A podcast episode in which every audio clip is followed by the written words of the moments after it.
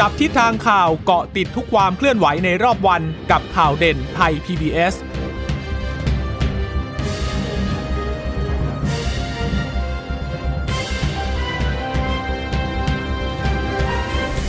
สวัสดีค่ะ สวัสดีค่ะ ต้อนรับคุณผู้ฟังสู่ข่าวเด่นไทย PBS นะคะ เราพบกันเป็นประจำทุกวันจันทร์ถึงศุกร์บ่ายๆแบบนี้ค่ะ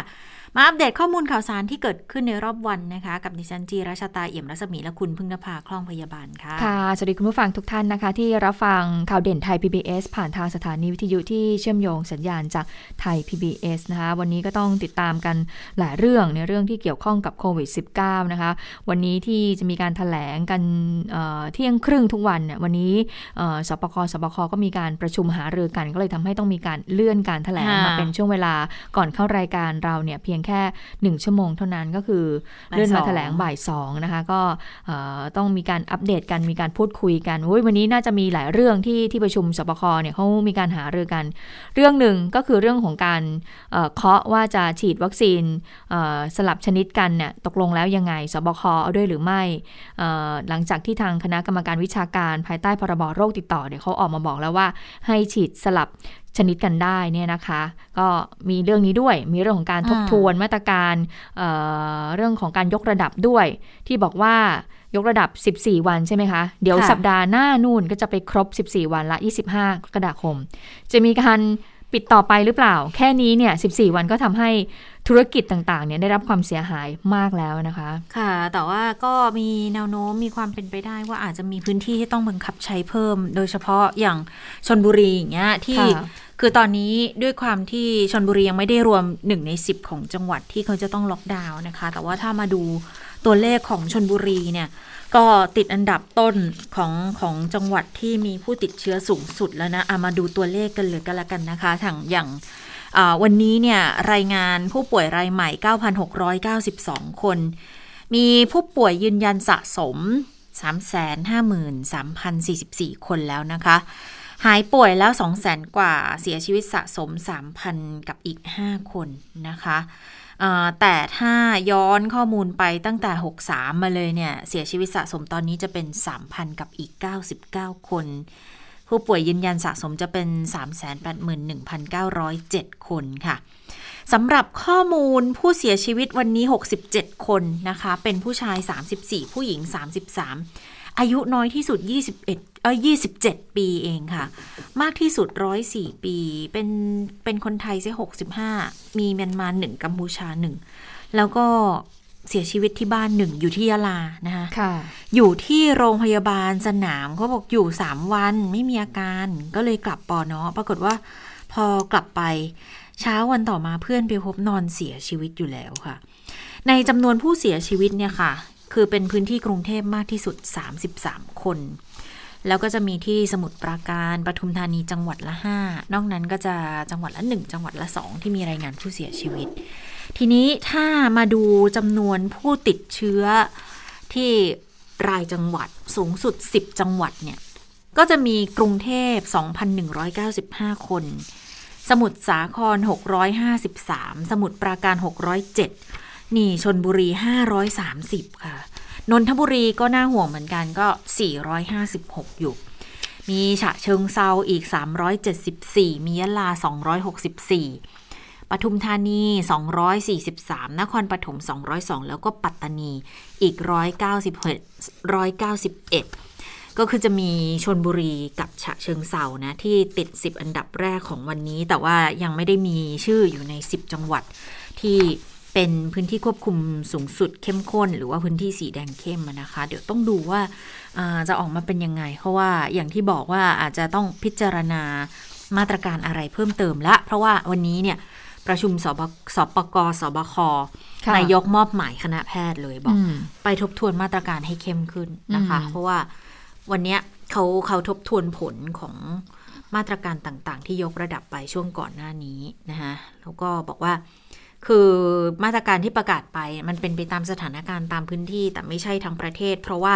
อยากจะให้ประชาชนเนี่ยเดือดร้อนน้อยที่สุดน้อยที่สุดแต่พอทบทวนแล้วเนี่ยมันยังมีความน่าเป็นห่วงอยู่ ก็อาจจะต้องปิดให้มากยิ่งขึ้น เดี๋ยวต้องติดตามอีกทีหนึ่ง นะค่ะนอกจากเรื่องนี้แล้วนะคะก็ก็อาจจะมีเรื่องของการที่สบคเนี่ยจะมีการพิจารณาเรื่องของวัคซีนสูตรผสมนะคะที่ซีโนแวคเข็มแรกใช่ไหมคะ แล้วเข็มที่2เนี่ยจะให้เอสตราเซเนกาตรงนี้ยังไงนะคะเพราะว่าก็ต้องยอมรับว่าก็ยังมีคณะแพทย์บางส่วนเขาก็ไม่เห็นด้วยกับการที่เอ่อเข็มแรกเป็นซีโนแวคเข็ม 2 เป็นเอสตรา แต่เขาเห็นด้วยในเรื่องของเออสองเข็มชนิดเดียวกันก่อน แล้วพ่อยไปบูสต์เข็ม 3 ต่างชนิดกัน อันเนี้ยแพทย์ส่วนใหญ่เนี่ยจะเห็นด้วย แต่ว่าคนละชนิดกันเข็มแรกเข็มที่2เนี่ยอันนี้ก็ยังไม่เห็นด้วยเท่าไหร่นักค่ะ ทางวันนี้ก็เลยต้องให้ทางสบคนั้นเคาะออกมาว่ายังไง แล้ววันนี้เนี่ยนายกรัฐมนตรีก็เอ่อเดินทางมาประชุมด้วยตัวเองแล้วนะคะ เพราะว่าหลังจากที่พ้นกำหนดของการกักตัว 14 วันแล้วนะคะ หลังจากที่ไปเปิดภูเก็ต Sandbox มานะคะ ปรากฏว่าพอพรุ่งเมื่อวานนี้ก็เอ่อ ในพิธีเปิดสมุย Plus Model นายกก็ต้องมาเอ่อเปิดเป็นประธานเปิดแบบ video conference อยู่นะคะ แต่ว่าวันนี้ค่ะที่ทำเนียบรัฐบาลโอ้ก็มีหลายคนที่เขาร่วมประชุมนะคะมีทั้งคุณสุพัฒนพงษ์พันธ์มีเชาว์ มีคุณอนุทิน มีคุณดอนประมาวินัยรัฐมนตรีต่างประเทศ มีพลเอกอนุพงษ์เผ่าจินดา รัฐมนตรีมหาดไทย มีคุณสุชาติชมกลิ่น ก็คือ โอ้หลายส่วนเลยที่เกี่ยวข้องมีเลขาธิการออยด้วย มีเลขาธิการองค์การเภสัชกรรมด้วย มีเลขาสมชค่ะเยอะทีเดียวค่ะ แล้วก็มีหัวหน้าทีมจัดหาวัคซีนทางเลือกให้กับเอกชน ก็มีนายแพทย์ปิยะสกลสกลสัตยาธรอดีตรัฐมนตรีว่าการกระทรวงสาธารณสุขด้วย มีคุณหมออุดมคชินทรค่ะก็คือจะมีเอ่อการหารือเนี่ยก็คือจะมีการวิเคราะห์ ถึงสถานการณ์การแพร่ระบาดในปัจจุบัน แล้วก็มีการวิเคราะห์แนวโน้มในอนาคตว่าเป็นอย่างไร พร้อมกับมีข้อเสนอเกี่ยวกับมาตรการรองรับ มีการประเมินผลหลังจากคลายล็อก การตรวจหาเชื้อโควิดแบบแอนติเจนเทสคิดนะคะที่เป็นการตรวจหาเชื้อแบบเร็วใช่ไหมคะ เป็นการตรวจที่ ในสัปดาห์นี้ก็คือจะให้สถานพยาบาล แต่พอหลังจากนั้นสัปดาห์หน้าก็จะเริ่มมีการขายแอนติเจนเทสคิดเนี่ยในร้านขายยาทั่วไปละ และประชาชนก็จะไปหาซื้อได้อืมเห็นบอกว่าทางกระทรวงสาธารณสุขเนี่ยจะต้องมีการทำคลิปออกมาด้วย เริ่มมีการทำคลิปออกมาแล้วนะคะ เพราะว่าถ้าจะให้ประชาชนใช้ก็ต้องใช้อย่างถูกต้องถูกวิธีด้วย แล้วก็ไม่ใช่ใช้อย่างใช้ไม่ถูกต้องไม่ถูกวิธีแถมยังไปแพร่เชื้อกระจายอีกอันนี้ก็อ่าไม่ไหวนะคะ ก็มีการพูดคุยเรื่องของมาตรการเอ่อรักษาตัวที่บ้าน home isolation ค่ะศูนย์พักคอยในชุมชนเป็นยังไง ก็มีการหารือหลายเรื่องอะนะคะรวมถึงเรื่องของการเอ่อกระตุ้นเข็มที่ 3 ให้กับบุคลากรทางการแพทย์แล้วก็ประชาชนทั่วไปด้วยค่ะ ค่ะ คือผลเนี่ยจริง ๆ ก็แถลงไปเมื่อสักครู่ที่ที่สบคแล้วล่ะ แต่ว่าด้วยด้วยความที่เขาเพิ่งแถลงดังนั้นรายละเอียดเราอาจจะยังได้ไม่ครบถ้วนตามที่คุณพึ่งนภาไล่เรียงมาเมื่อสักครู่เนี่ยนะคะ แต่เดี๋ยวอีกสักพักหนึ่งก็คงจะเริ่มทยอยเห็นเพิ่มมากขึ้นแล้วล่ะว่าอ่า มีมาตรการไหนอะไรยังไงที่ออกมาบ้างนะคะ แต่อย่างแน่ ๆ อย่างน้อยๆเนี่ยนะอ่าก็จะมีในเรื่องของพวกแอนติเจนเทสเนื่องจากว่าวันนี้เนี่ย ทางออยเขาก็มีการออกมาให้ข้อมูลอะไรเพิ่มเติมด้วยเหมือนกันนะคะ มาพร้อมกับทางกรมการแพทย์แหละที่มีการให้ข้อมูลกันมานะคะ บอกว่ากรมวิทยาศาสตร์การแพทย์นะคะ วันนี้เขาออกมาเตือนบอกอย่างชุด anti antibody test kit เนี่ยนะอืมคือตอนเนี้ยเบื้องต้น บอกว่าอย่าเพิ่งเอามาตรวจเอง เพราะว่าเขายังเป็นเป็นของที่ใช้ในอ่าโรงพยาบาลกันอยู่นะคะ คือคนที่คนที่ทำอะต้องเป็นคนที่มีความเชี่ยวชาญนะ เพราะว่าอย่างค่ะมันจะมีความแตกต่างกันระหว่างชุดที่ประชาชนสามารถอืมนำมาใช้ได้เอง กับที่มีการเอ่อใช้งานกันอยู่ณขณะนี้เนี่ยจะเป็นค่ะของที่คนที่มีความเชี่ยวชาญ ก็คือคนในสถานพยาบาลเนี่ยยังเป็นคนที่เป็นคนใช้ให้อยู่นะคะ แล้วก็เลยเตือนกันไป ทางออนลงออนไลน์อะไรอย่างเงี้ยอืมอย่าเพิ่งไปซื้อมา เพราะว่าให้ไปเช็คชุดทดสอบ เช็ครายชื่อได้ในเว็บไซต์ของออยเขาจะมี 24-25 ยี่ห้อนะคะแล้วก็ของที่จะให้ประชาชนได้ใช้เนี่ยเขาจะเขียนไว้เลยแปะข้างกล่องเลยว่าอันเนี้ยของที่ประชาชนสามารถใช้เองได้นะคะค่ะดังนั้นก็เบื้องต้นเนี่ยยังไม่ได้อนุญาตให้ประชาชนเอามาให้เอามาใช้เองนะ เพราะว่ามันก็เก็บค่อนข้างยากไง แต่ว่าโดยโดยโดยหลักการแล้วอะ คือวิธีการอ่านแบบทดสอบอ่านอ่านการเขาเรียกอะไรอ่านผลมันจะแปคลผลล้ายๆกันอ่าอะการแปลผลอะก็ค่ะคือโดยเราก็เอาน้ำยาที่หลังจากที่เราเก็บตัวอย่างมาจุ่มน้ำยาแล้วก็บีบน้ำยานั้นลงไปไอ้ตัวเทสนะคะ มันก็ต้องขึ้นอ่าถ้าขึ้นที่ตัว C เนี่ยต้องขึ้น 1 ขีดแน่อืมๆแต่ว่าถ้าขึ้นตัว T ด้วยอีกขีดเนี่ยอันเนี้ยคุณมีผลเป็นบวกนะคะแต่ถ้าเป็น C เนี่ยก็ก็ยังเป็นผลเป็นลบอยู่ ก็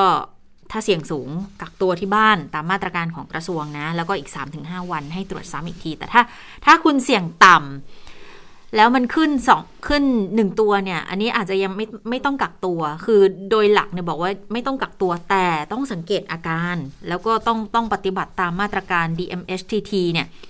ให้เคร่งครัดนะคะแล้วก็อย่างชุดทดสอบเนี่ยค่ะเขาจะเป็น มันจะตอบสนองการตรวจการแปรผลต้องต้องบุคลากรทางการแพทย์ด้วยนะคะ แล้ววิธีเนี่ยบางทีเขาจะมีการเก็บตัวอย่างเลือดจากปลายนิ้วมือจากข้อพับ อันนี้เขาก็มีอีกหนึ่งวิธีด้วยเหมือนกันนะคะ ดังนั้นมันก็ก็เลยอาจจะ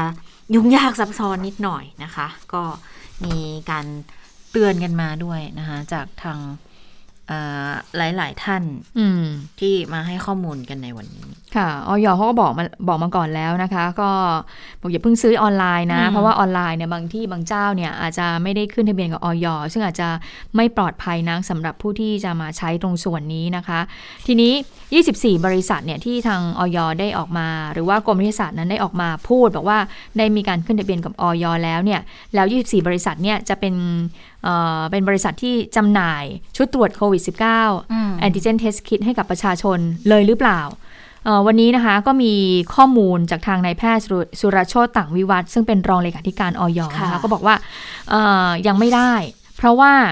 24 บริษัทเนี่ยเขาขึ้นทะเบียนออยก็คือเขาใช้กับสถานพยาบาล หรือโรงพยาบาลขนาดเล็ก อันนี้คือเพราะว่าบางบางส่วน antigen test kit เนี่ยมันก็คือเข้าไปในโพรงหลังจมูกใช่ไหมคะ แต่ว่าถ้าเป็นชุดตรวจสำหรับให้กับประชาชนแล้วเนี่ยจะต้องมี คำอธิบายมีคำกำกับอะไรต่างๆ เหล่านี้ด้วย เพราะฉะนั้นเนี่ย 24 บริษัทจะต้องมายื่นขึ้นทะเบียนกับออยใหม่ ถ้าจะขายแบบชุดตรวจให้กับประชาชนตรวจเองนะ หรือว่าบางบางแห่งเนี่ย บางบริษัทก็อาจจะมาขึ้นทะเบียนที่จะขายชุดตรวจนี้ให้กับประชาชนได้นะคะ เพราะฉะนั้นบอกว่าก็ต้องรอหน่อยเพราะว่าตอนนี้เนี่ยก็กำลังมีการทยอยเข้ามา ที่จะยื่นทะเบียนกับออยอยู่นะ แล้วก็สามารถที่จะขายกับประชาชนได้ ไปฟังเสียงของรองเลขาธิการออยกันค่ะ ใน 24 นั้นมันไม่มีเอกสาร สอนประชาชนแบบประชาชนจะใช้ไม่เป็น จะใช้ไม่ถูกฮะที่เราให้มาขึ้นคือเขาต้องไปเตรียมเอกสารมาสองคือว่าเขาต้องเป็นยี่สี่อันนั้นบางอันเขาเป็นแยงโพรงหลังจมูก ซึ่งมันประชาชนเอาไปทำไม่ได้ต้องเป็นโพรงด้านหน้า เพราะหรือน้ำลาย ก็ซึ่งซึ่งเขาต้องมีข้อมูลมา เพราะฉะนั้นเขาต้องต้องยื่นเพิ่มหลัก ๆสำคัญก็คือว่า ข้อมูลว่าเขาทำวิธีที่ประชาชนสามารถทำได้ สองคือต้องมีเอกสารที่จะให้ประชาชนใช้ถูกต้อง แล้วเขาอาจจะไม่เปลี่ยนกล่องเปลี่ยนเลยแพคเกจจิ้งที่เดิมปั๊มว่าใช้เฉพาะสถานพยาบาลก็เป็นใช้สำหรับบุคคลทั่วไปได้ ค่ะ ครับ ก็คือคนประชาชนจะได้รู้ว่าชุดไหนเป็นชุดที่ประชาชนใช้ได้ ชุดไหนเป็นชุดที่ประชาชนไม่ได้ไม่ได้ออกแบบมาสำหรับประชาชน อืม ก็เลยยังไม่รู้เหมือนกันเนาะว่าชุดที่ประชาชนจะซื้อมาใช้ได้เองเนี่ย เขาจะวางขายได้เร็วช้าแค่ไหนยังไง เพราะว่าตอนแรกบอกว่า วันนี้จะวางขายได้แล้ว แต่ปรากฏว่ามันเป็นของที่ที่ใช้ในสถานพยาบาลใช้ในสถานพยาบาล แล้วก็จะมีจำหน่ายที่สถานพยาบาล แต่ว่าคนที่จะใช้งานอะ ก็ต้องเป็นคนที่มีความเชี่ยวชาญ ก็คือคนที่อยู่ในสถานพยาบาลนั่นแหละค่ะ จะเป็นคุณหมอหรือว่านักเทคนิค ต่างๆนะคะที่เขาจะสามารถใช้ได้ เอาเป็นว่าเดี๋ยวถ้าจะสนใจสั่งซื้อเนี่ยชุดตรวจ antigen test kit เนี่ยไปดูที่เว็บไซต์ของอย.ก่อนละกัน เพราะว่าอย.เนี่ยเขาจะขึ้นทะเบียนเอาไว้นะคะว่าบริษัทไหนเนี่ยที่ผ่านการขึ้นทะเบียนชุดตรวจ antigen test kit เนี่ยได้แล้วนะคะ ก่อนที่จะซื้อก็ลองเข้าไปตรวจสอบที่เว็บไซต์ของอย.ก่อน ทีนี้มันมีอีกคำหนึ่งที่เดี๋ยวกลัวว่าคุณผู้ฟังหรือคุณผู้ชม จะอาจจะเข้าใจผิด มันมีคำว่า antigen test kit อันเนี้ย คือตรวจหาโปรตีนของเชื้อไวรัสใช่ไหมคะคะเก็บตัวอย่างทางจมูกหรือปากหรือว่าทางน้ำลายนะคะะที่ที่ใช้ไม้สำลีแล้วก็แยงเข้าไปในจมูก อันนี้ก็คือหาเชื้อในนั้นก็หาโปรตีนของเชื้อไวรัส อันนี้นะคะที่จะมีการจัดจำหน่ายให้กับประชาชนได้ตรวจหาเองได้ แต่คำว่า antibody test kit ตัวนี้เนี่ยเป็นชุดทดสอบภูมิตอบสนองต่อไวรัสเนี่ยนะคะ ซึ่งการตรวจอันนี้ต้องทำโดยบุคลากรทางการแพทย์ แล้วก็แปรผลโดยบุคลากรทางการแพทย์เท่านั้นนะคะ เก็บตัวอย่างของเขาคือจากเลือดจากปลายนิ้วมือหรือว่าข้อพับ หากผลเป็นบวกแสดงว่าเคยติดเชื้อ หรือว่าได้รับวัคซีนอาจจะมี หรือไม่มีอาการป่วยก็ได้นะคะ ทีนี้ก็บอกว่าชุดทดสอบ antibody test kit เนี่ยกระทรวงสาธารณสุขไม่อนุญาตให้ประชาชนนำมาตรวจได้เองนะออันนี้แยกกันนะคะ อันนั้นอันนั้นคือการตรวจแบบ หาโปรตีนของเชื้อไวรัส แต่ว่าแอนติบอดีเนี่ยหาภูมิตอบสนองต่อไวรัสเนี่ยมันคนละส่วนกันนะคะเอาง่าย ๆ บอกว่าถ้าหาหาโปรตีนไวรัสเนี่ยก็คือ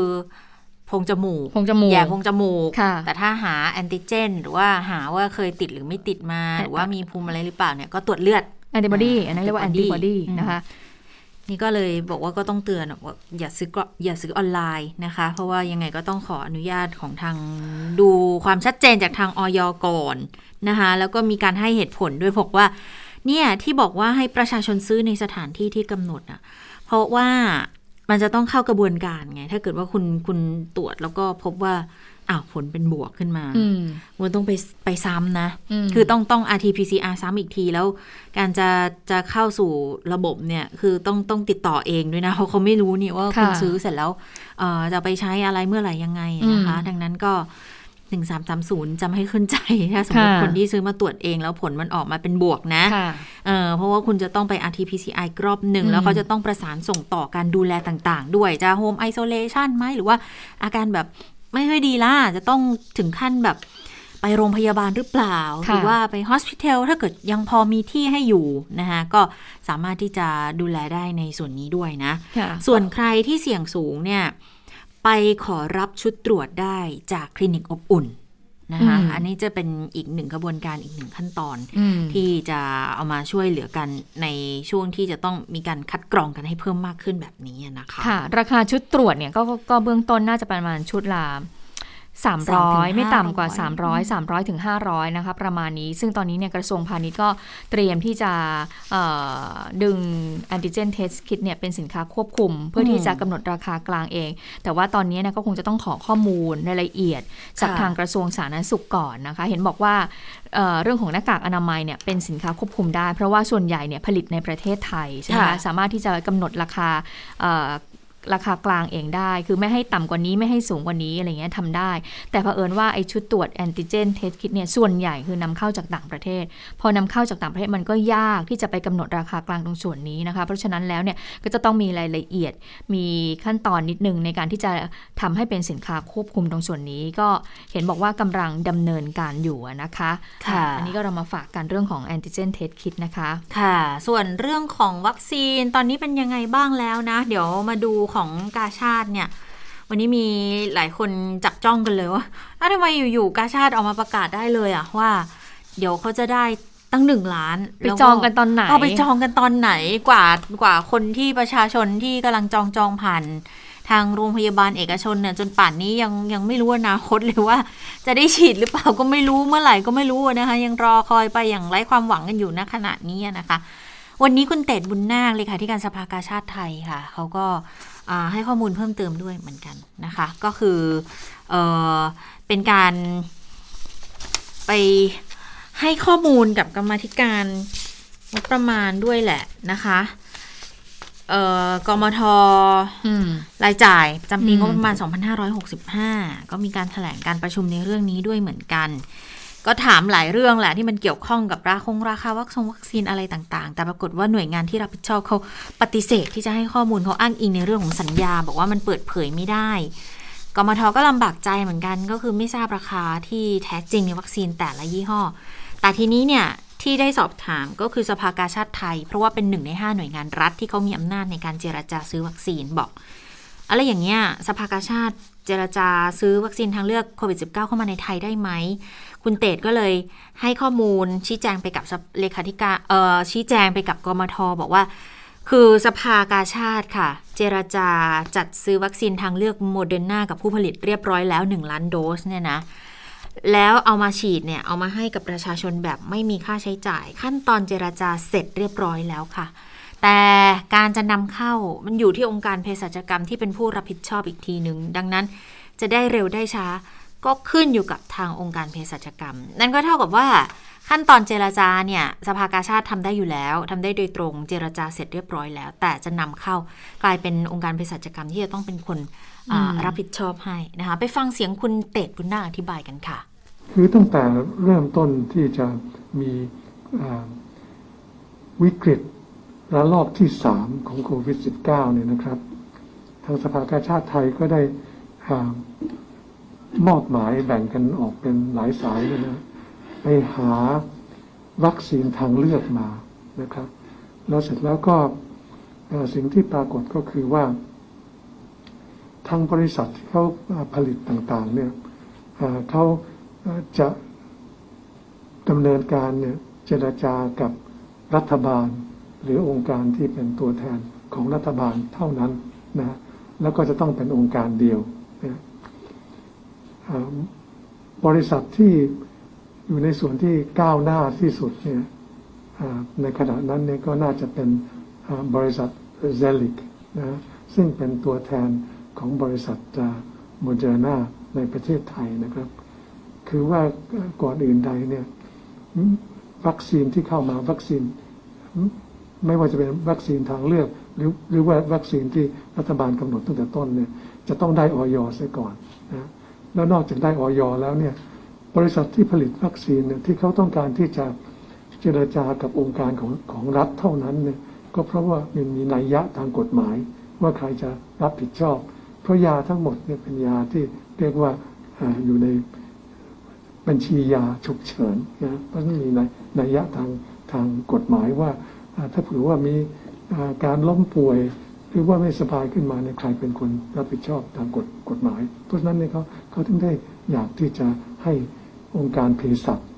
เป็นผู้ดำเนินการสั่งเข้ามา แต่ที่จริงแล้วเนี่ยทางสายหนึ่งของสภากาชาดไทยที่ได้ไปติดต่อกับบริษัทซิลลิคเนี่ยก็ได้จองไว้ตั้งแต่ต้นเลยนะครับ บอกว่าก็งั้นก็ถึงแม้ว่าตอนนั้น โมเดอร์นายังไม่ได้ยังไม่ได้รับอย.นะครับ ก็ขอขอจองไว้สักประมาณล้านโดสก็แล้วกันนะซึ่งทางองค์การเภสัชก็ก็ก็รับทราบว่าเราได้เคยเจรจาไว้ก่อนแล้ว เพราะฉะนั้นเนี่ยพอองค์การเภสัชเนี่ยเขาสามารถที่จะเจรจากับบริษัทเซเล็กได้ว่ามีที่จะขายให้ประเทศไทยนะตอนนั้นเนี่ยห้าล้านโดส องค์การเภสัชก็เลยบอกว่า แต่มัน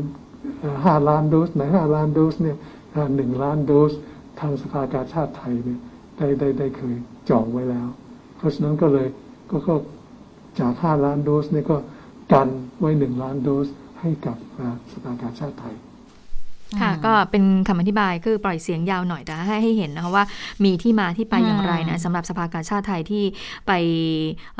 ได้วัคซีนโมเดอร์นามาฉีดให้กับกลุ่มเปราะบางนะคะเขาบอกมีรายละเอียดเหมือนกันนะคะ คุณผู้ฟังคุณชะตาคะ รายละเอียดสำหรับ ที่ทางสภากาชาดไทยเนี่ยจะมีการนำวัคซีนโมเดอร์นาเนี่ยฉีดให้กับประชาชนก็มี 1 ดังนี้ค่ะ ก็คือองค์การบริหารส่วนจังหวัดเนี่ยต้องจัดทำแผนขอรับการจัดสรรวัคซีน เพื่อนำวัคซีนเนี่ยไปฉีดให้กับประชาชนกลุ่มเป้าหมาย ตามที่สภากาชาดไทยนั้นกำหนดนะคะ พร้อมกับจำนวนคนในแต่ละกลุ่มเป้าหมายด้วยก็มี 5 กลุ่มด้วยกันนะคะหนึ่งก็คือคนพิการผู้ป่วยติดเตียง สตรีตั้งครรภ์ที่ยังไม่เคยได้รับวัคซีนมาก่อนนะคะ 2 ก็คือผู้สูงอายุ 70 ปีขึ้นไปที่ยังไม่เคยได้รับวัคซีนมาก่อนแล้วเช่นกัน 3 ก็คือบุคลากรทางการแพทย์และพยาบาลในถิ่นธุรกันดารโอ้ถ้าฟังข้อนี้แพทย์พยาบาลที่อยู่ห่างไกลที่ต้องทำงานใกล้ชิดกับประชาชนจริง ๆ น่าจะสบายใจขึ้นนะคะ 4 ก็คือผู้ที่ทำงานประจำอยู่ในศูนย์พัฒนาเด็กเล็ก ครูผู้สอนในโรงเรียนอนุบาล หรือครูอาจารย์ ผู้ที่ทำหน้าที่สอนหนังสือในโรงเรียนที่ยังไม่เคยได้รับวัคซีน อันนี้ก็จะเห็นว่าที่ผ่านมาก็จะปรากฏเป็นข่าวบ่อยๆใช่ไหมคะคุณผู้ฟังคุณชะตาคะที่บอกว่าศูนย์พัฒนาเด็กเล็กเนี่ยครูติด พอครูติดคนนึงเด็กก็ติดไปด้วย ก็ติดกันหมดเลยแล้วต้องไป อะไรอะเขาเรียกว่ากักตัว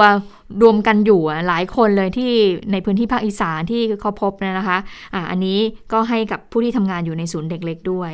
5. คือบุคลากรที่ต้องออกปฏิบัติสัมผัสกับประชาชนนะคะ แล้วก็เป็นต้องเป็นบุคคลที่ไม่เคยได้รับการฉีดวัคซีน 2. ใหญ่ ๆ เลยนะคะ คืออบจเนี่ยจะต้องเสนอแผนการขอรับการจัดวัคซีน โดยต้องได้รับความเห็นชอบจากทางผู้ว่าก่อนนะคะ ผู้ว่าราชการจังหวัดในฐานะที่เป็นประธานคณะกรรมการควบคุมโรคติดต่อค่ะ และเงื่อนไขสำคัญที่อบจต้องดำเนินการดังนี้เขาก็จะมีรายละเอียดอีกนะคะ ก็คือว่าอบจที่ต้องการเข้าร่วมโครงการกับสภากาชาดไทย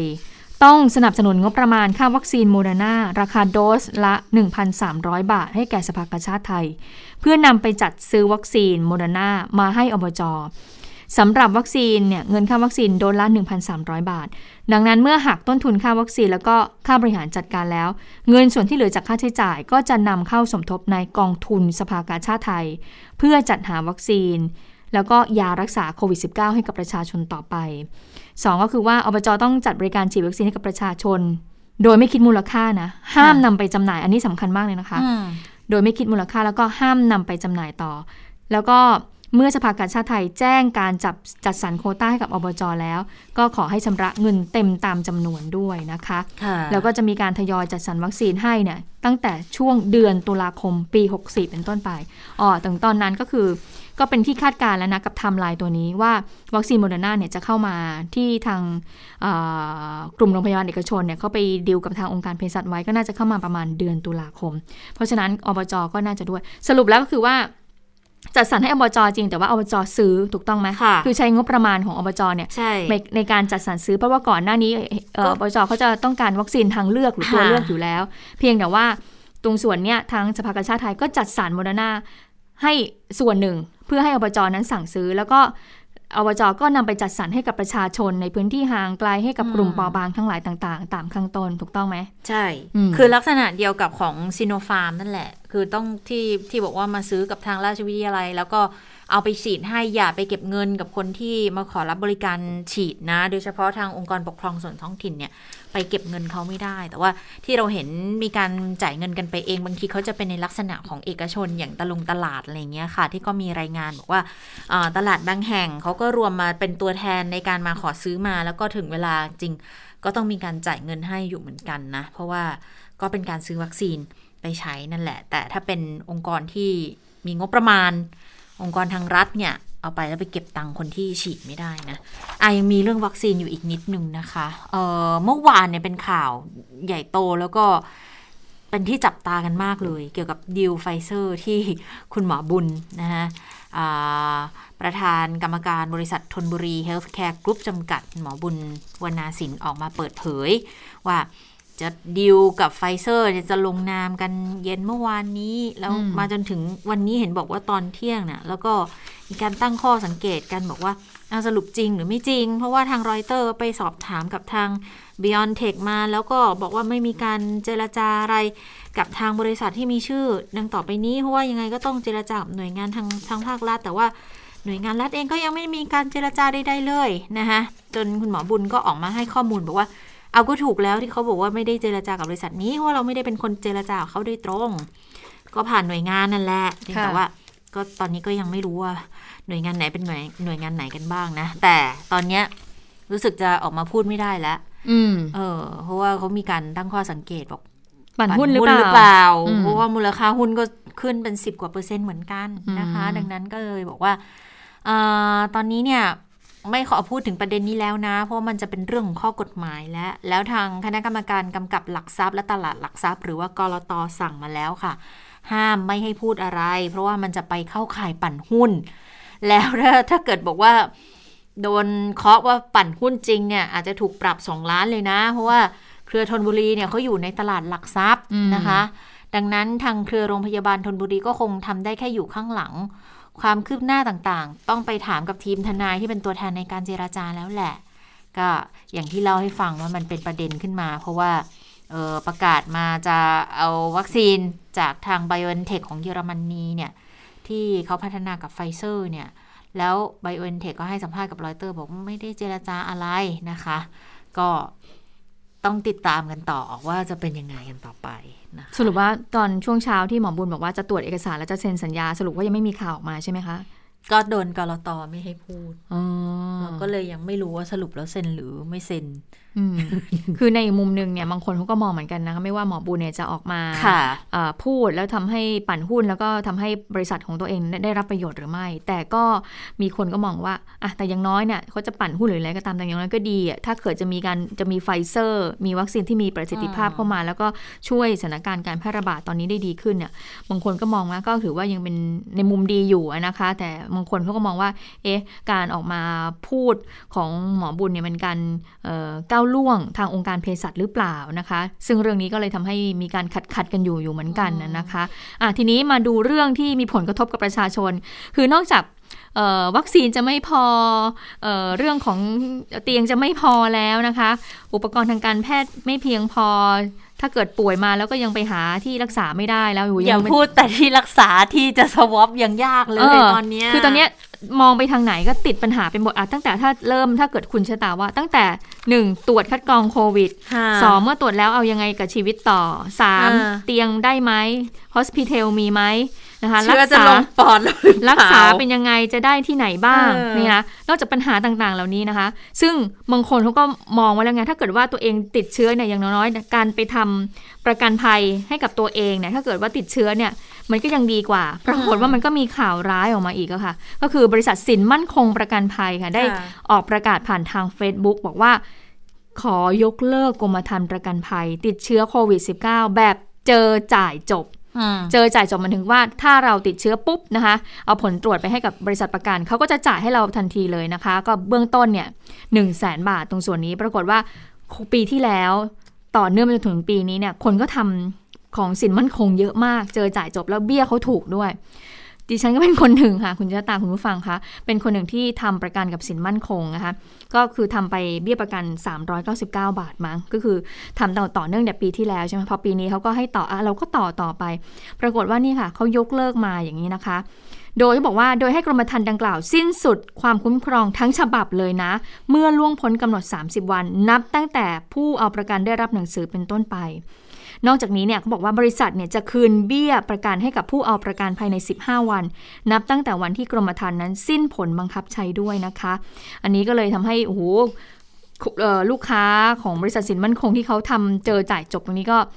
เห็นอย่างนี้ก็ช็อกไปตามๆกันเลยว่าโอ้โหมาจำเหมือนเขาเรียกว่าอะไรอะเจอข้อซ้ำกำซัดข้อซ้ำกำซัดแล้วคือแล้วคือคืนเนี่ยไม่ใช่คืนเต็มจำนวนนะคืนตามอายุเอออายุกรมธรรม์ที่เหลือนะ คือคือก็เลยงงบอกว่าอ้าวแล้วคุณเป็นคนยกเลิกคุณอ้างบอกว่าคุณยกเลิกได้เพราะมีข้อกำหนดนู่นนี่นั่น แต่ทำไมเวลาคืนเงินคุณไม่คืนเต็มอะเราจะมาบอกว่าก็ยกเลิกก็เท่ากับว่ามันไม่มีผลแล้วไงถึงถึงถึงจะเจอ คุณก็ไม่จ่ายให้แล้วนี่ แล้วแล้วดังนั้นจะไปเอาเวลาอะไรมามาคุ้มครองอะไรในช่วงเวลาที่หักออกไปอะ ใช่ไหมคะดังนั้นก็ก็น่าจะต้องคืนให้ครบหรือเปล่า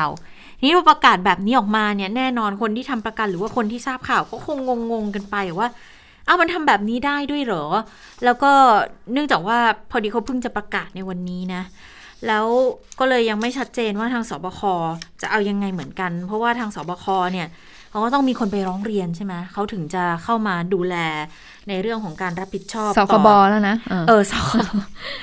เราต้องตั้งสติเนี่ยต้องทางสคบเขาจะเข้าไปรับผิดชอบในกรณีที่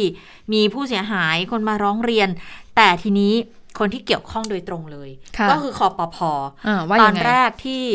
ที่สินมั่นคงประกาศออกมาเนี่ย หลายคนก็ถามเลยบอกว่าอ้าวอย่างเงี้ย แล้วคอปพอว่ายังไงทำไมถึงยังเงียบๆอยู่ แต่จริงๆปรากฏว่าก็ค่อนข้างเร็วเหมือนกันนะ เพราะก็มีปฏิกิริยาออกมาแล้วว่าเข้าไปตรวจสอบแล้ว เบื้องต้นเนี่ย คุณสุทธิพลชวีชัยการเลขาธิการคอปพอก็ออกมาบอกบอกว่าไม่เห็นด้วย ถึงแม้เงื่อนไขของกรมธรรม์เปิดช่องได้ แต่มันไม่ควรทำแบบนี้ค่ะ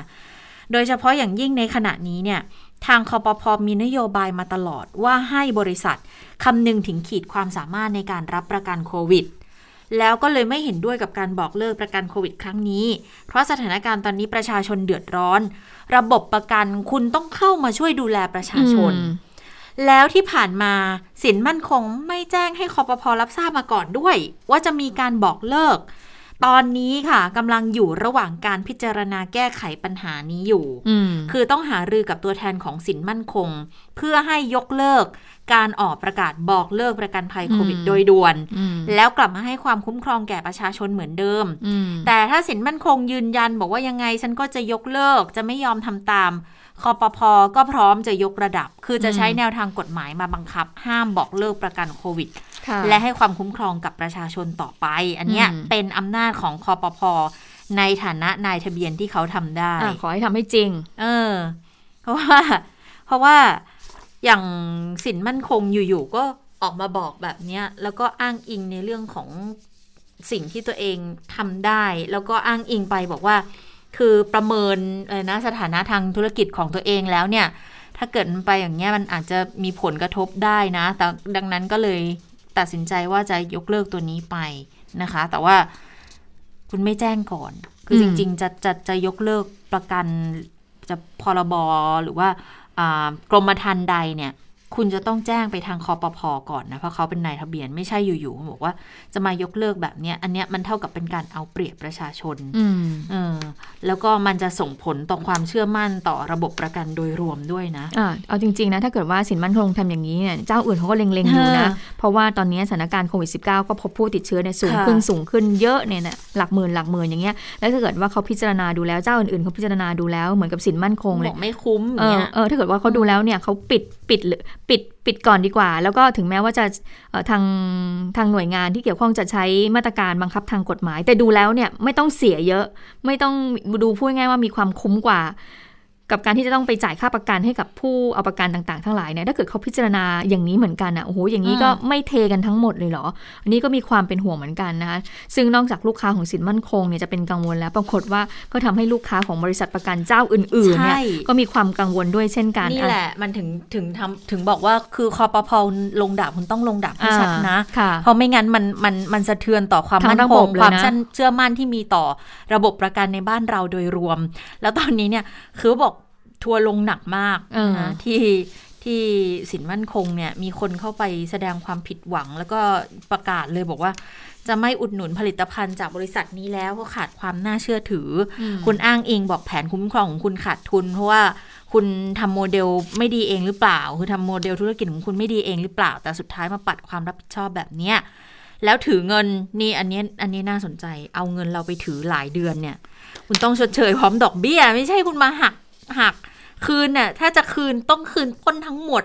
ไม่ใช่มาคืนแบบหักระยะเวลาที่ถือประกันเพราะคุณยกเลิกไปแล้วคุณมาถือประกันอะไรนะคะอันนี้มันก็เลยกลายเป็นสิ่งที่นี่แหละ ทั้งคอปพอก็ต้องไปคุยสบคก็รับลูกสคบสคบก็รับลูกว่า แล้วสบคจริงๆก็ต้องไปดูด้วยนะ เพราะเรื่องสสอะดิฉันเข้าใจคุณเจษตา ก็คือหน่วยงานคุ้มครองผู้บริโภคคือ นั่นแหละก็ต้องเข้าไปดูรัฐสบคก็ต้องเข้าไปดูด้วยนะคะเพราะมันเกี่ยวข้องกับเรื่องโควิดใช่ เพราะว่ามันเกี่ยวด้วยอย่างเงี้ยอย่างนี้ประชาชนจะทำอะไรได้เนี่ยเมื่อไม่มีความหวังในการรับเงินเยียวยาจากรัฐบาล มันก็เยียวยาคำว่าเยียวยามันมันมันไม่ใช่จ่ายเต็มไงอันนี้เราเข้าใจกันอยู่แล้วใช่ไหมคะเพราะฉะนั้นการเยียวยาที่ได้รับจากรัฐเนี่ยมันก็น้อยอยู่แล้ว และทีนี้ทางออกของประชาชน ทางออกของผู้ประกอบการต่างๆ ที่เขาไปทำกับสินมั่นคงเอาไว้ ที่เขาอยากมองว่าเออเขามีความเสี่ยงนะประกันความเสี่ยงตรงนี้เขาไปทำเอาไว้ แต่ปรากฏว่ามาเจอเทอย่างเงี้ยมันดูแล้วมันไม่ถูกต้องเท่าไหร่นะนะ อันนี้อันนี้มันคนละนี้คนละกรณีกับการที่จะบอกว่าเอาตัวเองไปอยู่ในพื้นที่เสี่ยงเพื่อให้ได้ให้ติดเชื้อแล้วจะได้รับเงินจากประกัน อันนี้มันต้องแยกกันมันคนละเรื่องนะ เพราะว่าคือเราทำประกันเพราะเราเราซื้อเราซื้อหลักประกันใช่ไหมคะ เราไม่ได้หมายความว่าเราอยากจะได้เงินขนาดนั้นหรอกแต่เราซื้อหลักประกันน่ะ คุณก็ต้องให้ให้หลักประกันกับเราไง แล้วตอนนี้เนี่ยล่าสุดมีอีกเจ้าหนึ่งวิริยะ วิริยะก็ออกมาประกาศเหมือนกัน แต่แต่ไม่ใช่ยกเลิกกรมธรรม์ตอนแรกเนี่ยปรากฏว่าพอมีข่าวสินมั่นคงใช่ไหมคะแล้วก็คนที่เป็นลูกค้าของวิริยะก็เลยมาเช็คเช็คกันใหญ่เลยเนี่ยของพนักงานของเราก็ทำกับวิริยะเยอะอยู่เหมือนกันก็เลยบอกเอ๊ะวิริยะยังไงเทเหมือนกับสินมั่นคงหรือเปล่า แต่ปรากฏว่าไม่ได้อย่างนั้นก็คือเหมือนกับว่าเขาไม่รับเขาไม่รับไม่รับทำแล้วไม่รับทำเจ็บ อะไรนะเขาเรียกว่าเจอจบเจอจ่ายจบเจอจ่ายจบแล้วนะคะคือคือไม่ต่อประกัน แต่ว่าคนที่มีกรมธรรม์อยู่แล้ว คุ้มครองไหมก็ยังคุ้มครองอยู่ แต่จะต่อไปแบบปีหน้าอะไรเงี้ยเอาหมดหมดอายุกรมธรรม์หมดอายุแล้วเดี๋ยวจะต่อปีหน้าก็บอกไม่ต่อแล้วนะ ทุกแผนเลยสำหรับโควิดนะคะ แต่ทีเนี้ยก็ยังมีอีกหลายบริษัทนะที่ใช้โอกาสนี้แหละออกมายืนยันคือ อย่างที่บอกว่าพอความไม่เชื่อมั่นมันเกิดเนี่ย หลาย ๆ บริษัทเขาก็ต้องออกมาเรียกความเชื่อมั่นหลังจากนี้นะ คนที่ขายประกันก็ขายทำงานยากแล้วนะเราต้องให้ความมั่นใจด้วยนะ คือต้องอธิบายกับลูกค้า อย่างของมีมีหลายบริษัทที่เขาออกมายืนยันว่าเขายังทำต่อนะ ก็อย่างเมืองไทยประกันภัยก็บอกยืนยันไม่ยกเลิกประกาศกรมธรรม์นะคะแล้วก็ ของกรุงเทพก็มีค่ะ ของทิพยาก็ออกมายืนยันว่าเออเรายังยังรับเหมือนเดิมนะ คือยังให้การดูแลให้การคุ้มครองเช่นเดิม หลังจากที่คุณได้ทำประกันเอาไว้ แล้วทีนี้จริงๆคุณฟังมันมีอีกหนึ่งทางเลือก ซึ่งเป็นทางเลือกที่ดีแล้วก็ยั่งยืนกว่ามากนั่นก็คือ คุณทำประกันสุขภาพ อืมยังไงคือถึงโควิด คุณไม่ได้แบบเจอจ่ายจบแต่ในเรื่องของค่ารักษาพยาบาลเนี่ยเขาคุ้มครองคุณอยู่แล้ว นะคะในเรื่องของประกันสุขภาพจริงโควิดจริง ๆ ไม่ต้องไปจ่ายอะไรเพิ่มเลยก็ได้ เพียงแต่ว่าตอนนี้เขาออกผลิตภัณฑ์มาเพื่อเพื่อกระตุ้นให้คนไปไปซื้อประกันเยอะ ๆ เพราะว่าในเรื่องของบางคนก็ไม่มั่นใจเนาะแบบเออเจอจ่ายจบอะไรอย่างเงี้ยมันก็ดีไงพอพอได้เป็นเงินก้อนมา มันก็อาจจะไปช่วยในช่วงที่เราต้องรักษาตัวขาดรายได้ไปสิบกว่าวันอะไรอย่างเงี้ย มันก็คุ้มครองได้ครับว่าได้ส่วนหนึ่งหรือบางบริษัทเขาจะทำในลักษณะเหมือนกับว่า ประกันแบบชดเชย ค่าใช้จ่ายรายวัน ชดเชยเงินเงินได้รายวัน คือคือคุณนอนโรงพยาบาลคุณเสียรายได้ใช่ไหมเขาก็มีส่วนที่จะคุ้มครองในส่วนนี้ด้วย อะไรอย่างเงี้ยเขาก็เป็นเป็นอีกหลาย ๆ อันที่สามารถไปเลือกทำกันได้นะ แต่ว่าก็ต้องดูให้ดีว่าบริษัทอะไรที่ดูแล้วแต่จริงๆสินมั่นคงก็เป็นหนึ่งในบริษัทที่เขาก็ทำประกันมานานนะ หลายคนก็ดูแล้วบอกว่า เออไม่น่าจะล้มอะ แต่ก็ก็ไม่ล้มไง แต่ยกเลิกค่ะ อย่างที่บอกว่าก็คือตอนนี้ทัวร์ลงสิทธิ์มั่นคงดิฉันขออนุญาตเข้าไปตรวจสอบในทวิตเตอร์ว่าเขาพูดถึงเรื่องสิทธิ์มั่นคงยังไงบ้างนะเขาบอกว่าก็ก็พูดคล้าย ๆ กับที่เราบอกคุณผู้ฟังไปก็คือว่า โอ้ยมียกเลิกไม่ว่าแถมยังมา จ่ายเบี้ยคืนในส่วนที่เออจ่ายไม่ครบอีกอย่างนี้ทำได้ยังไงนะคะ หรือบางอันก็บอกว่าถ้าคอปพอเนี่ยไม่ลงดาบชัดเจนเนี่ยเดี๋ยวจะมีบริษัทอื่นๆเนี่ยหาช่องทางแล้วก็จะทำอย่างนี้อีกหรออ่าอันนี้ประเด็นหนึ่งนะคะ แล้วก็มีมีหลายคนก็ถามว่าอ้าวแล้วบริษัทประกันอื่นๆล่ะเป็นยังไงบ้างเขาก็ถามหาบริษัทประกันที่ตัวเองทำเลยนะ ปรากฏว่าตอนนี้บริษัทประกันเนี่ยเขาก็มีการออกเพจ หน้าเพจของตัวเองนะคะมีการบอกว่ายังยืนยันไม่มีนโยบายยกเลิกนี่ฉันขออ่านแล้วกันเอาที่ยังไม่ยกเลิกนะก็มีทิพยประกันอาคเน เมืองไทยเนี่ยเขาก็ยังไม่ยกเลิกเนี่ยนะคะทีนี้ก็บอกว่าดิฉันก็วิ่งไปเช็คเหมือนกันทำอะไรว่าออทิพยาเอาบางคนก็บอกว่า เอ๊ะ สินมั่นคงนี่คิดสั้นคิดสั้นมากนะ เพราะฉะนั้นถ้าหลังจากนี้ก็อย่าอย่าเจอกันเลยอะไรอย่างนี้นะคะ ก็คือเป็นการมองถึงประกันตัวอื่น ๆด้วยนะคะเอ่อแล้วก็มี โอ้ยมีเยอะเลยวันนี้ค่ะเนี่ยก็คือผู้ประมาณว่าโอ้ยจบชีวิตวงการประกันไปได้เลยนะ ไม่ได้เกิดแน่ๆอะไรเงี้ยนะเดินเกมผิดนะระวังนะอะไรประมาณนี้นะคะอะก็มีกรุงเทพประกันภัยอาคเนก็มีการขึ้นเพจแล้วนะคะ ว่ายืนยันให้ความคุ้มครอง ไม่มีนโยบายบอกเลิกกรมธรรม์นะคะ ที่ลูกค้าทำประกันภัยโควิดไว้ทุกแผน ก็คือก็ถือเป็นโอกาส อะไรโอกาสของเจ้าอื่นๆนะประกันภัยที่ที่เขาก็จะมาใช้โอกาสเนี้ยพูดถึงบริษัทของตัวเขาเองนะว่าเขายังยืนยันที่จะดำเนินการตามนโยบายในเรื่องของกรมธรรม์ที่เขามีเอาไว้อยู่นะคะะแต่ทีนี้ก็ต้องรอดูว่า หลังจากนี้ทางคอพพจะดำเนินการอย่างไร เขามีเว็บไซต์ด้วยนะคะ คุณเจตาสำหรับเป็นช่องทางร้องเรียนได้ด้วยสำหรับผู้ที่ได้รับผลกระทบจากการยกเลิกกรมธรรม์นะคะ ให้เข้าไปในเว็บไซต์ของคอปพค่ะ ในเว็บไซต์ oice นะคะ service.oic or th ค่ะ ก็หรือว่าจะติดต่อโดยตรงที่สำนักงงานคอปพอได้อะเดี๋ยวรอดูว่าการบังคับใช้ของ คอปพอจะทำได้หรือไม่กับบริษัทประกันแห่งนี้นะคะค่ะอะกลายเป็นประเด็นที่ดราม่าแซงทุกเรื่องมาเลยนะ พอประกาศแบบปังออกมาแบบนี้นะคะคือคือคือจริง ๆ เราก็อยากหาข่าวดีๆ มาให้กับคุณผู้ฟังบ้างเนาะแต่ว่าช่วงนี้ก็ไม่มีเลยนะมันมีแต่เรื่องเนอะที่จะทำให้เรารู้สึกอมยิ้มมุมปากได้เนี่ย เอามาดูเรื่องนี้ก่อน ก็ยังเป็นเรื่องที่ที่ยังอมยิ้มไม่ออกกันอยู่ดี งบเหรองบอ่างบวันนี้เนี่ย เนื่องจากที่เขาเขามีการประชุมกมทกันนะคะ พิจารณาร่างงบประมาณ 2565 ก็เลยมีการออกมาเปิดเผยของนายยุทธพงศ์จรัสเสถียรนะรองหัวหน้าพักเพื่อไทยสสนครราชสีมา ในฐานะที่เป็นโฆษกกรรมธิการด้วย ก็มีการถแถลงข่าวการประชุมเพื่อพิจารณางบประมาณนะคะ ก็หารือกันไปต่างๆ นานานะก่อนหน้านี้เนี่ยก็ก็พูดถึงแนวทางในการทำงานอย่างเช่น การชี้แจงผ่านระบบออนไลน์เนี่ยบางทีมันไม่เหมาะสม มันอาจจะมีเรื่องของความข้อคอรหาความไม่โปร่งใสด้วยก็ได้นะคะเพราะว่าในวันจันทร์เนี่ย มันจะมีการพิจารณาแมตช์สำคัญอีกประเด็นหนึ่ง นั่นก็คืองบกระทรวงกลาโหมกว่า 2 0 0แสนล้านบาท แจ้งมาเลยบอกจะมีงบของกองทัพบบกแสนล้าน กองทัพเรือ 4 0,000ล้าน กองทัพอากาศ 4 0,000ล้านค่ะ กองบัญชาการกองทัพไทยอีก 20,000 ล้าน แล้วก็มีงบประมาณในการจัดซื้อเรือดำน้ำจากจีนอยู่สองลำอีก 2.25หมื่นล้านบาทด้วย ซึ่งอันเนี้ยมันมันเป็นประเด็นที่ ต้องมาตีคองร้องเปล่าให้กับประชาชนหน่อยว่าโอ้โหดูสิเนี่ย เรายังมีความพยายามจะผ่านงบซื้อเรือดำน้ำอีกท่ามกลางความลำบากของประชาชนอยู่ในขณะนี้ ไปฟังเสียงจากคุณยุทธพงศ์กันค่ะ วันนี้เนี่ยพวกผมเนี่ยต้องมาฟ้องพี่น้องไปฟ้องสื่อมวลชน ฟ้องประชาชนครับ ที่เป็นเจ้าของเงินงบประมาณแผ่นดิน ว่าวันจันทร์เนี้ยที่สิบเก้าเนี่ยนะครับ จะมีการผ่านเรือดำน้ำเนี่ยนะครับสองลำเนี่ย แล้วผมก็เรียนเลยนะครับว่าวันนี้เนี่ย พวกผมเนี่ย มีหลักฐานมาโชว์สื่อมวลชนครับว่า มีสำนักข่าวแห่งหนึ่งนะครับ ได้ลงข่าว บอกว่าการจัดซื้อเรือดำน้ำครั้งนี้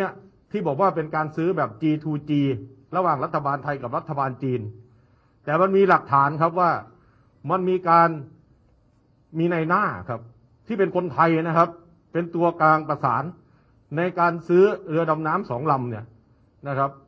เป็นในหน้าประสานงานของบริษัท CSOC CSOC ก็คือ China Shipping Offshore Company ที่อยู่ประเทศจีนที่เป็นคู่สัญญากับกองทัพเรือครับ และผมเรียนสื่อมวลชนครับว่า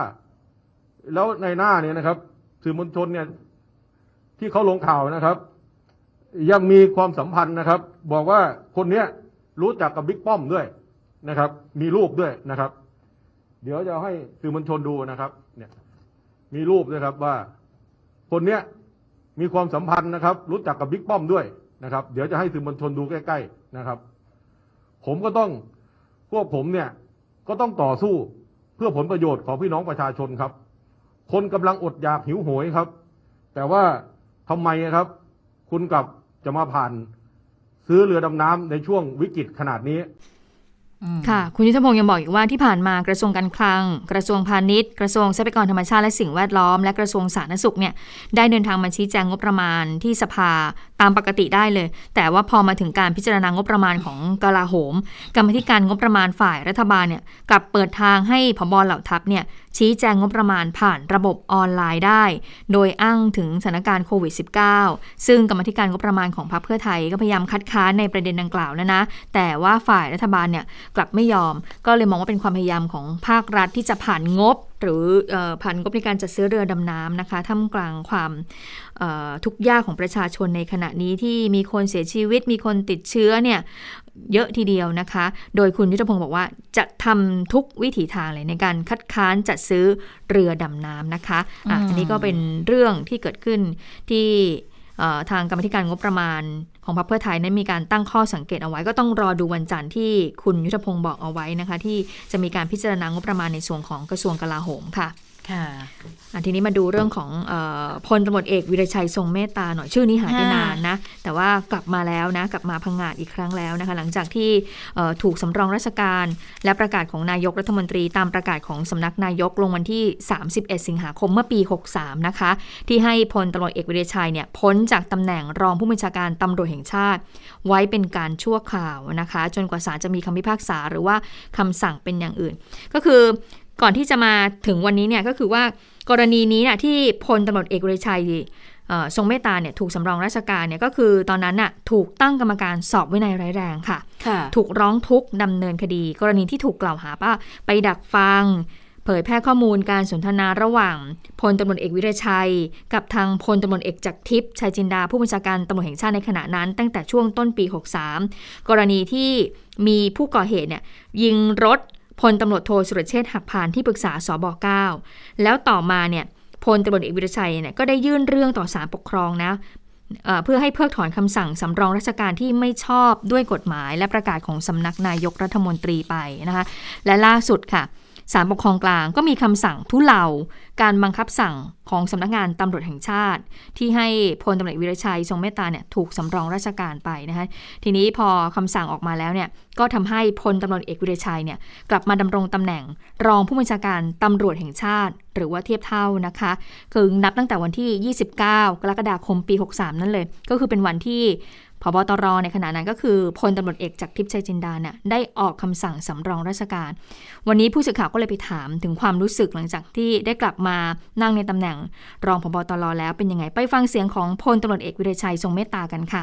ก็รู้สึกดีใจนะครับที่ว่าหลังจากที่ไม่ได้มีโอกาสปฏิบัติหน้าที่รับใช้ประชาชน ในตำแหน่งรองผู้บัญชาการตำรวจแห่งชาติ มาเป็นเวลาหนึ่งปีเศษแล้วนะครับ วันนี้ได้มีโอกาส กลับมาปฏิบัติหน้าที่รองผู้บัญชาการตำรวจแห่งชาติอีกครั้งหนึ่ง ก็ขอให้คำมั่นต่อพี่น้องประชาชน และต่อผู้บังคับบัญชาว่าจะปฏิบัติหน้าที่อย่างดีที่สุดด้วยความซื่อสัตย์สุจริต อย่างเต็มกำลังความสามารถ และจะไม่ทำให้ผู้บังคับบัญชา และพี่น้องประชาชนผิดหวังครับค่ะ หลังจากนี้ก็เหลือเวลาอีก 10 กว่าเดือนนะคะ ที่จะทำหน้าที่ในตำแหน่งรองผู้บัญชาการตำรวจแห่งชาติค่ะก็ถือว่าได้กลับมาพังงาดแล้วก็มาเกษียณอายุราชการในตำแหน่งนี้อีกครั้งนะคะค่ะมาดูสถานการณ์ต่างประเทศกันนิดนึงนะคะ วันนี้คุณสวรักษ์ไม่อยู่นะ แต่ว่าเราก็เลยไปไปหาข้อมูลจากต่างประเทศมาแบ่งปันกันนะคะ ตอนนี้เนี่ย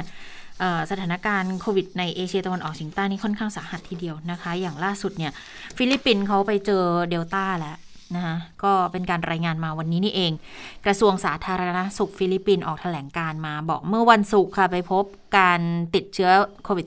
-19 กลายพันธุ์เดลต้ามีสะสมอย่างน้อย 16 คน ในจำนวนดังกล่าวเนี่ย 11 คนได้รับยืนยันว่าเป็นการติดเชื้อภายในชุมชนด้วย แล้วก็หนึ่งในผู้ติดเชื้อ จากชุมชนเนี่ยเสียชีวิตแล้วเมื่อวันที่ 28 มิถุนายนที่ผ่านมานะคะ เชื้อเดลต้าจากหลายประเทศเนี่ยค่ะผู้ที่ติดเชื้อเดลต้าจากต่างประเทศค่ะ ที่ที่กลับเข้ามาแล้วเป็นเป็นข่าวฟิลิปปินส์ทั้งหมด ส่วนหนึ่งก็มาจากสหรัฐอาหรับเอมิเรตส์จากกาตาร์แล้วก็จากสหราชอาณาจักร ตอนนี้เนี่ยแทบทุกประเทศในเอเชียตะวันออกเฉียงใต้ค่ะ โดยเฉพาะอินโดนีเซีย มาเลเซีย เวียดนามแล้วไทย กำลังต่อสู้อย่างหนักเพื่อควบคุมการระบาดของเจ้าเชื้อเดลต้าเนี่ยนะเพราะก็เป็นเป็นสายพันธุ์ที่องค์การอนามัยโลกเนี่ยเตือนอยู่แล้วละว่าจะกลายเป็นสายพันธุ์หลักของโลกในอีกไม่ช้าด้วยความที่มันแพร่เร็วมากนะคะอัลฟาว่าเร็วแล้วเดลต้าเนี่ยเร็วกว่าอัลฟาซะอีกนะคะ จริง ๆ เนี่ย ฟิลิปปินส์เขาระงับการเดินทางเข้าฟิลิปปินส์แล้วนะ คือคนต่างชาติที่มีประวัติพำนัก หรือว่าเดินทางในรอบ 14 วันที่เกี่ยวข้องกับอินโดนีเซีย ห้ามเข้านะคะแล้วก็มีผลบังคับใช้ตั้งแต่วันนี้จนถึง 31 กรกฎาคมเป็นอย่างน้อยด้วย นี่ก็เป็นหนึ่งในประเทศที่กำลังเผชิญปัญหาอยู่ในขณะนี้จริงๆฟิลิปปินส์เนี่ยติดเยอะมาติดเยอะมามาพักใหญ่แล้วแหละแต่ว่าตอนหลังๆเนี่ยจะมีประเทศอื่นที่แซงหน้ากันไป โดยเฉพาะอินโดนีเซียนะคะ ก็เลยข่าวที่ฟิลิปปินส์ก็อาจจะ เบาๆลง แต่ว่าก็ยังมีปัญหาอยู่ต่อเนื่องอยู่เหมือนกันนะคะ ส่วนอีกประเทศค่ะ มาเลเซีย อืมเอ่ออันนี้น่าจะเป็นข่าวที่ทำให้เกิดกระแสกดดันรัฐบาลไทยอีกไม่น้อยทีเดียวนะ เพราะว่ามาเลเซียเขาประกาศแล้วค่ะ ว่าจะยุติการฉีดวัคซีนต้านโควิด -19 ของซีโนแวคทันทีที่สต็อกที่มีอยู่หมดลงไม่จัดซื้อเพิ่มด้วย แล้วมาเลเซียจะใช้ไฟเซอร์เป็นหลักนะคะ มาเลเซียเนี่ยเขาซื้อไฟเซอร์ 45 ล้านโดส ก็จะเพียงพอสำหรับประชากรร้อยละ70 ของประเทศ คือประเทศเขาประชากรเขาไม่เยอะเท่าบ้านเราด้วยแหละค่ะ แล้วก็เลย 45 ล้านโดสเนี่ยเขาเพียงพอแล้วเขา cover 70%แล้วล่ะนะคะส่วนซีโนแวคเนี่ยเขาสั่งไป 16 ล้านโดส ฉีดให้ประชาชนไปแล้วประมาณ 8 ล้านโดส อีก 8 ล้านเขาจะใช้เป็นเข็มที่ 2สำหรับคนที่ฉีดซีโนแวคเข็มแรก แต่ใครที่ไม่เคยรับวัคซีนมาก่อนเลยเนี่ย หลังจากนี้เขาจะใช้ไฟเซอร์ทั้งนั้นเลยนะคะอืมถ้าไปดูตัวเลขของผู้ติดเชื้อนะคะไหนๆก็คุยเรื่องของประเทศอาเซียนแล้วนะคะอออย่างตอนนี้มาเลเซียนะคะ ติดเชื้อไปนะคะ 13,215 อันนี้ที่เพิ่มขึ้นมานะคะ เพิ่มขึ้นมาในในในวันนี้นะคะ ขณะที่เวียดนามเองเมื่อวานคุณเจตาบอกใช่ไหมว่าอยู่ดีๆเนี่ยเขาก็กลับมาติดขึ้นมาเยอะทีเดียวนะคะอย่างวันนี้ค่ะ อยู่ที่ 3,416 คน นี่คือติดเชื้อวันเดียวที่เขาเพิ่มขึ้นมานะคะคะแล้วของไทยก็คืออยู่ที่ 9,692 คน แล้วก็ไม่ต้องบอกว่าอินโดนีเซียจะเป็นยังไง เพราะตอนนี้เนี่ยอินโดนีเซียเนี่ยติดเชื้อเยอะเลยนะคะ 56,757 คน จะเห็นว่าตอนนี้แถบอาเซียนนี่ก็น่าเป็นห่วงเหมือนกันนะคะสำหรับสถานการณ์โควิด -19 ในขณะนี้ค่ะ ค่ะ และทั้งหมดก็คือคาเด่นไทย PBS ของเราในวันนี้นะคะ เราทั้งสองคนลาไปก่อน สวัสดีค่ะ สวัสดีค่ะ